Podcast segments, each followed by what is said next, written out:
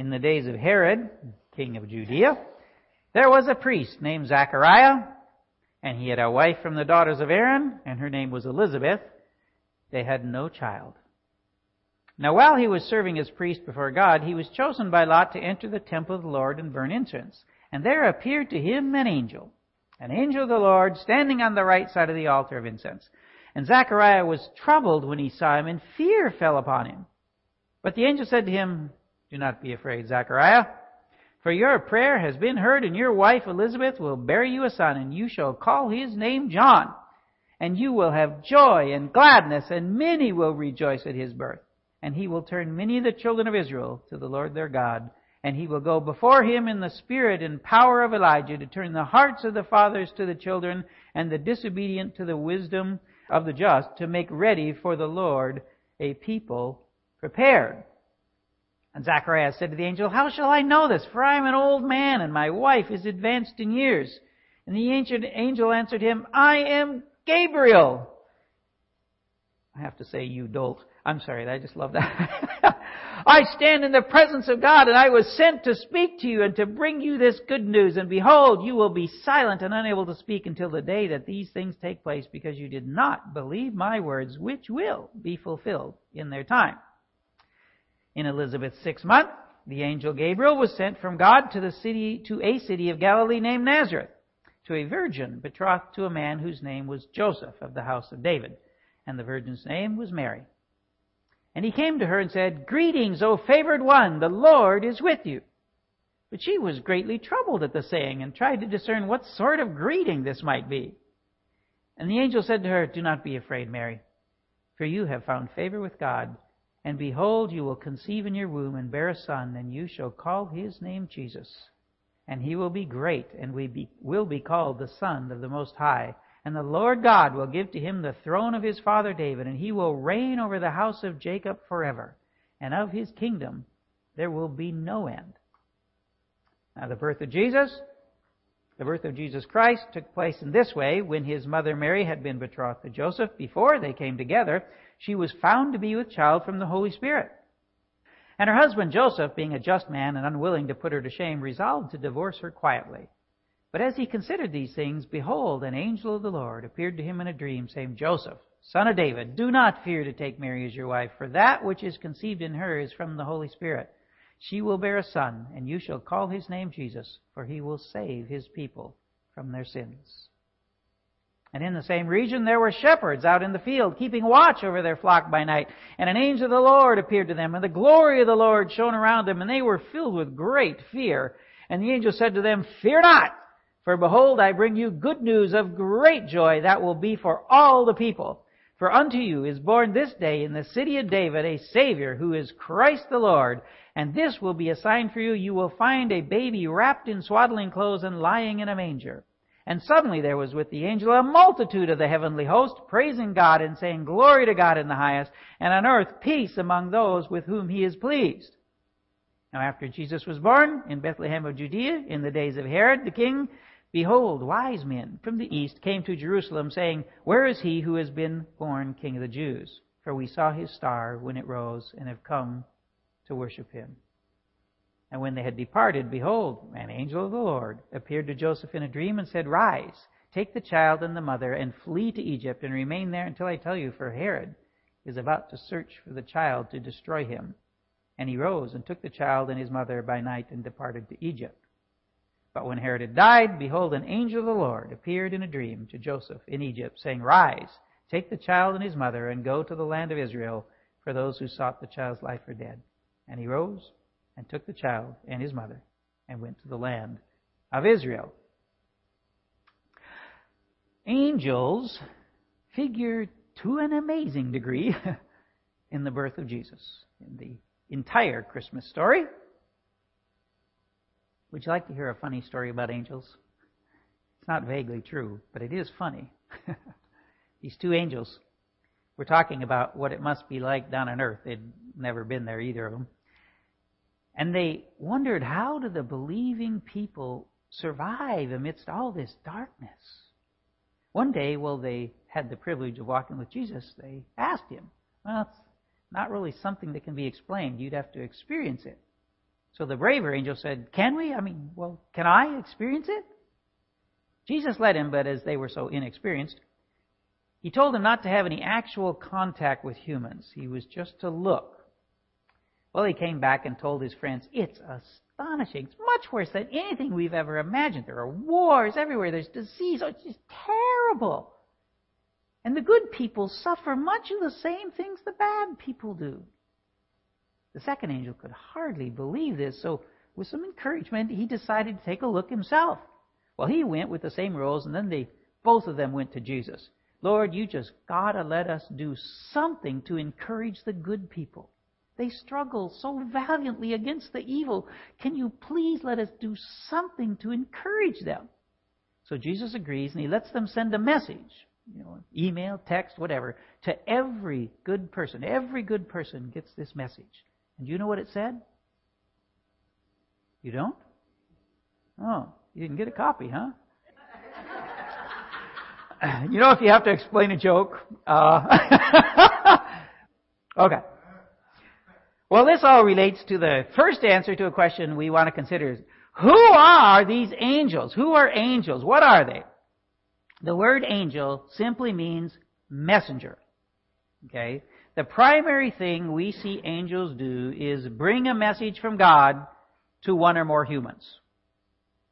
Mostly the word, sometimes it's used for others, but mostly it's used to mean a spiritual being over 100 times in the Old Testament and 100, more than 160 in the New. So spiritual beings. A common question amongst religious, uh, not necessarily Christian, people is, are angels dead people? Okay, do people come back as angels? No, they don't. That's a short answer. Jesus, explaining the resurrection to the Sadducees, said dead believers are like angels in heaven. Okay, now, when something is like something else, it's not the other thing, okay? If he eats like a horse, then one thing we know for sure is he is not a horse. You aren't like something if you are that thing, okay? so they're not people. And spirit beings are made of a substance that is not physical. I know. Well, what is it then? I don't know. How could we know? We can't know. And that just leads us to another question. Okay, what do they look like? Angels are ministering spirits, the writer to the Hebrews said. Listen to this interaction of the disciples and Jesus shortly after he rose from the dead. As they were talking about these things, Jesus himself stood among them and said to them, Peace to you. But they were startled and frightened and thought they saw a spirit. And he said to them, Why are you troubled, and why do doubts arise in your hearts? See my hands and my feet, that it is I myself. Touch me and see, for a spirit does not have flesh and bones as you see that I have. Jesus went on to eat something in front of them to show he was fully human. Our point here, angels are spirits. They don't have flesh and bone, okay? We should stop for a moment and notice something interesting. There's no teaching in the Bible specifically designed to help us understand about angels. There isn't any, none, zero. uh, it's all called, it's all tangential. It touches on some other teaching at a kind of an angle, right? It's like this one on Jesus. Still, we can learn a lot. We know that since angels are spirit beings and we can't see the spirit world, we really can't see angels. Ever. Uh, all we see, if we do, is a representation of the angel. I love something Jack Wilsey said. You see, the spirit world and the physical world are completely interconnected. Okay, they're interwoven, if you will. As we walk in the physical world, we are walking through the spirit world. Okay? Uh, even though the spirit world is indiscernible to us, invisible to us, the point is, as Jack said, you may very well have walked through an angel on your way into church today. Well, you know, they do like to hang around where believers are, so could have happened. We can't see angels in their true nature, but we can see their appearance in this physical world. Uh, should we be there when they appear? In the scripture, some appear in dazzling white, some in the air, Some with wings, mostly without. Some have brass body parts. I'm not sure what that. One had wheels within a wheel. You know that that was hit a wheel within a wheel. That, that was an angel. They're fantastic creatures, but usually they just appeared like men, just guys. And whatever they look like, it's how God wanted them to look for the mission that He had sent them on. Which brings us to the next question. From where do they come? okay, where do angels come from? You are the Lord, you alone. You made the heaven and the heaven of heavens with all their hosts, the earth and all that is in it, the seas and all that is in them, and you preserve all of them, and the host of heaven worships you. The host of heaven, Nehemiah means the angels. Okay? God created the angels, for by him all things were created in heaven and on earth, visible and invisible, whether thrones or dominions or rulers or authorities. All things were created through him and for him. Jesus created all things. Invisible thrones or dominions would be the angels that are ruling, right? Good or evil. We'll get to that in a moment. We don't know when God created the angels, but we might have a hint in what he sent, said to Job. Where were you when I laid the foundation of the earth? Tell me if you have understanding. On what were its bases sunk, or who laid its cornerstone when the morning stars sang together and all the sons of God shouted for joy? The story of Job is laid out in poetry, and most everyone agrees that morning stars and sons of God shouting for joy means angels. So we know that when the earth was made on the third day, the angels were already created. So they were already there. And then we might wonder, how many are there? Daniel saw a vision of the final days. He said, I watched till thrones were put in place, and the Ancient of Days was seated. His garment was white as snow, and the hair of his head was like pure wool. His throne was a fiery flame, its wheels a burning fire. A fiery stream issued and came forth from before him. A thousand thousands ministered to him. Ten thousand times ten thousand stood before him. 10,000 squared is a million. But obviously, when one uses round numbers, he's not trying to give an exact count, right? And the Hebrew, most believe, is indicating plural, so it could be 10,000 times 10,000s. So there could be a billion of them. We don't know. But we do know that there are the same number of them now as there was at creation. And Jesus said to them, The sons of this age marry and are given in marriage, but those who are considered worthy to attain to that age and to the resurrection from the dead neither marry nor are given in marriage, for they cannot die anymore, because they are equal to angels and are sons of God, being sons of the resurrection. Believers will be like angels who cannot die and do not reproduce. Uh, we'll deal with the absence of marriage in the new creation when we return to Paul's letter to the Ephesians in January. It'll be okay, I promise. Our point here is angels don't die and they don't procreate. So same number at creation as there is now. Well then, what do they do? well first, they worship and praise God. Bless the Lord, O you his angels, you mighty ones who do his word, obeying the voice of his word. Bless the Lord, all his hosts, his ministers who do his will. God's hosts worship him. And part of that praise is to do his will. In the Revelation, we see angels praising God everywhere. A magnificent example. Then I saw another angel flying directly overhead with an eternal gospel to proclaim to those who dwell on earth, to every nation and tribe and language and people. That will be glorious to see. But did you note what this angel was doing?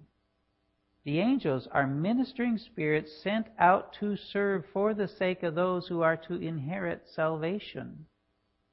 God sends out his angels to reveal his will. They are his messengers. The man who was said to have a face like an angel, Stephen, that does not mean pretty, it means powerful. Berated the high priest and his crowd by saying, Which of the prophets did your fathers not persecute? And they killed those who announced beforehand the coming of the righteous one, whom you have now betrayed and murdered, you who received the law as delivered by angels and did not keep it. Our point here angels were involved in the delivery of the law to the Israelites. The law is the Old Testament scriptures. And there were also many special occurrences where angels instructed and guided humans, like those we read at the beginning here, uh, like with Joseph. But also consider the women at Jesus' tomb, right? Philip as he taught of Jesus, Cornelius as he sought Jesus. Angels provided for Hagar, for Elijah, even for Christ. They protected, as with Shadrach, Meshach, and Abednego in the furnace, Daniel in the lion's den, and Paul in the midst of a storm at sea. Angels delivered from trouble, and they strengthened and encouraged, as with Jesus, the apostles and Paul. And they were often sent as the answer to prayer, as when Peter was in jail. So we wonder, what special powers do angels have? Then I saw another mighty angel coming down from heaven, wrapped in a cloud with a rainbow over his head, and his face was like the sun, and his legs like pillars of fire. Wow. That sounds like a being with some power, okay? Speaking of false teachers, Peter said they are bold and willful, they do not tremble as they blaspheme the glorious ones, whereas angels, though greater in might and power, do not pronounce a blasphemous judgment against them before the Lord. Angels are greater in power and might than mere humans. They can fly, okay? They can orchestrate prison breaks. They can cause earthquakes. Four, just four angels will stop all the wind on the earth. Okay? These are beings of enormous power. And we can understand why some people ask, should we pray to angels? no. Again, no. Jesus taught very clearly, but when you pray, go into your room and shut the door and pray to your Father who is in secret, and your Father who sees in secret will reward you. We are to pray to God and Him alone. But you can understand that seeing an angel in his glory could cause us confusion. John the Apostle was given amazing visions of the spirit world and what will be at the end of time. He saw many angels in their, all their power. Listen to what he wrote. And the angel said to me, Write this, Blessed are those who are invited to the marriage supper of the Lamb. And he said to me, These are the true words of God. Then I fell down at his feet to worship him. But he said to me, You must not do that. I think what happened was that John thought the angel was God. You know, a vision, a vision of God, because God is spirit. You can't see him. He was that glorious in his appearance. But of course, the angel knew who he was, and he straightened John out. So we can understand at least wanting to talk with angels, you know. Well, what would we call them? We only know for sure the names of two angels Gabriel, his name means the mighty one, and Michael, one who is like God. There is another name. It literally means shining one or son of the morning, indicating the morning star, sometimes called the day star. It may have been the name of an angel who then fell. The name is Lucifer. Which brings us to an important question. Can we always trust angels? Well, yes, and no. I know, I'm trying to be real clear here. Good angels, as we've said, do God's bidding. Always trust Him. But how do we know if it's a good angel? For even Satan disguises himself as an angel of light. Hmm. Peter warned, Your adversary, the devil, prowls around like a roaring lion seeking someone to devour. Peter does talk about how to avoid being lunch for Satan, which we'll get to. It relates to how Lucifer became Satan.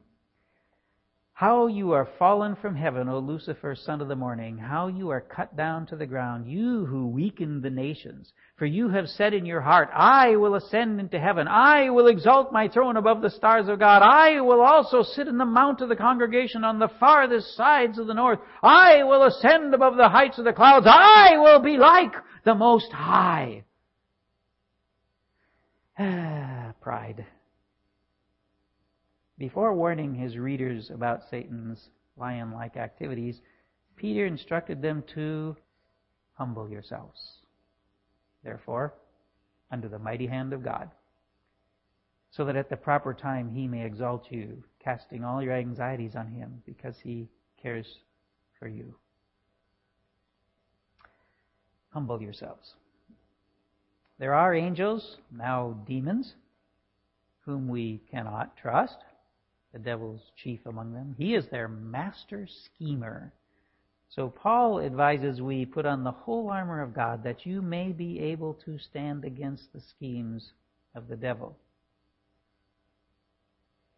What will happen to them, these fallen angels? Jesus was teaching about the end of all things of believers. He said, Then the king will say to them on his right, Come, you who are blessed by my Father, inherit the kingdom prepared for you from the foundation of the world. But of those who refused him, then he will say to those on his left, Depart from me, you cursed, into the eternal fire prepared for the devil and his angels. The lake of fire was prepared for Satan and his demons. Sadly, many humans choose to join them rather than bow to their Creator. In his second letter, Peter said, If God did not spare angels when they sinned, but cast them into hell and committed them to chains of gloomy darkness to be kept until the judgment. Certainly he would do so to these false teachers as well. That's all kind of dark. Let's get back to the good guys. the angels that we so love in the Christmas story. We've read of their mighty power, their closeness to God. So, how could anyone ask, could angels be jealous of us? You know, why? Well, Peter wrote of the salvation of believers and said of this great gospel, the things that have now been announced to you through those who preach the good news to you by the Holy Spirit sent from heaven, things into which angels long to look. Huh. I know that silly joke I told is not true, but, but part of it is angels want to know how salvation works. They want details, okay? And they want to know how this works. And we, the church, make that possible. Do you remember that Paul used the term rulers and authorities to mean angels? To me, though, I am the very least of all the saints, this grace was given to preach to the Gentiles the unsearchable riches of Christ, so that through the church the manifold wisdom of God might now be made known to the rulers and authorities in the heavenly places. Angels who stand in God's presence learn about the wisdom of God from us as we learn about Christ. Jesus said, I tell you, there is joy before the angels of God over one sinner who repents. They are excited because of our salvation. Angels can't save us, in fact, they are exhilarated by the truth that there is salvation in no one else, for there is no other name under heaven given among men by which we must be saved. Our salvation comes only through and by Jesus Christ. Okay, back to earth. Can we see an angel? We, you and me. I know all praise goes to God, the Father, the Son, the Holy Spirit, but wouldn't it be kind of fun to see one of these angels like Zachariah Mary, Joseph, and the shepherds? I mean, Come on, am I alone? well, maybe it can happen. Do not neglect to show hospitality to strangers, for thereby some have entertained angels unaware. Now I know, maybe the writer is just talking about when Abraham so kindly was so kindly hospitable to what he thought was men when in fact they were angels. But if that's all he meant, why mention it? I think we may very well have seen an angel appearing in human form, sent from God to encourage us. It is possible. I guess we'll find out in heaven. And when we do, we'll recognize another truth. Let's go back and read what John wrote about that great vision. We'll go on just a little further this time. And the angel said to me, Write this Blessed are those who are invited to the marriage supper of the Lamb. And he said to me, These are the true words of God. Then I fell down at his feet to worship him, but he said to me, You must not do that. I am a fellow servant with you and your brothers who hold to the testimony of Jesus. Worship God. A fellow servant. Huh. There are good angels on our side, fellow servants of Jesus. They are powerful and they are for us. But that's because they are for God. So I think we should be glad that God made them and partly made them to help us. They are perfect. Eh, heaven knows we are not. and yet they want to know about the salvation that we have in Christ. We are showing them the wisdom of God even now. And one day we'll show them completely. But for us, hold to the testimony of Jesus. Worship God. Maybe you are still in a way, or someone you know is still in a way like the angels on the outside looking in when it comes to salvation. Angels are spirit beings. God is spirit.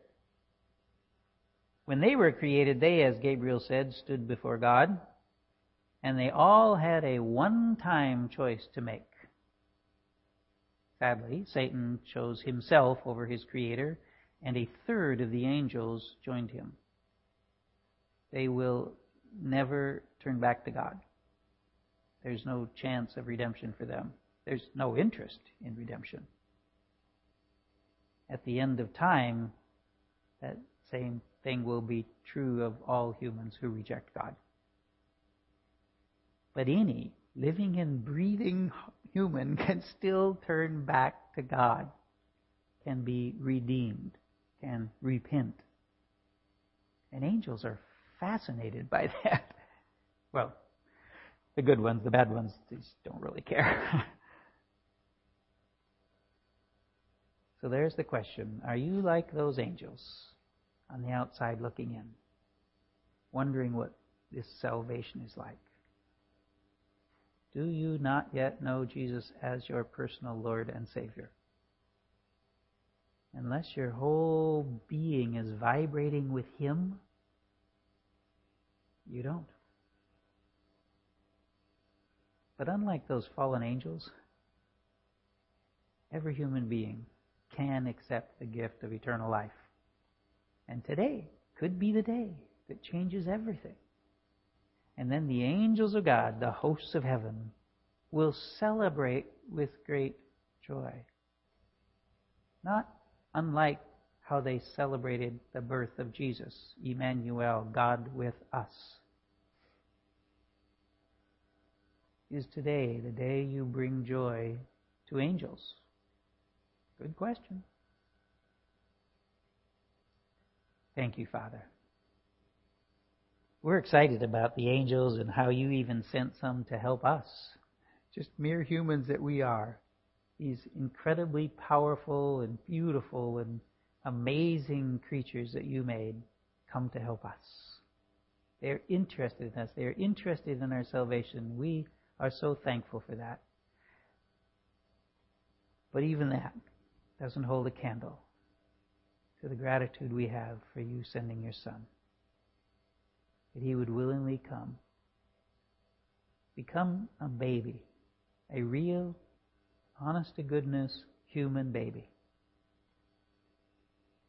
The eternal Son, adding a human nature to his person, becoming a baby who didn't know who he was.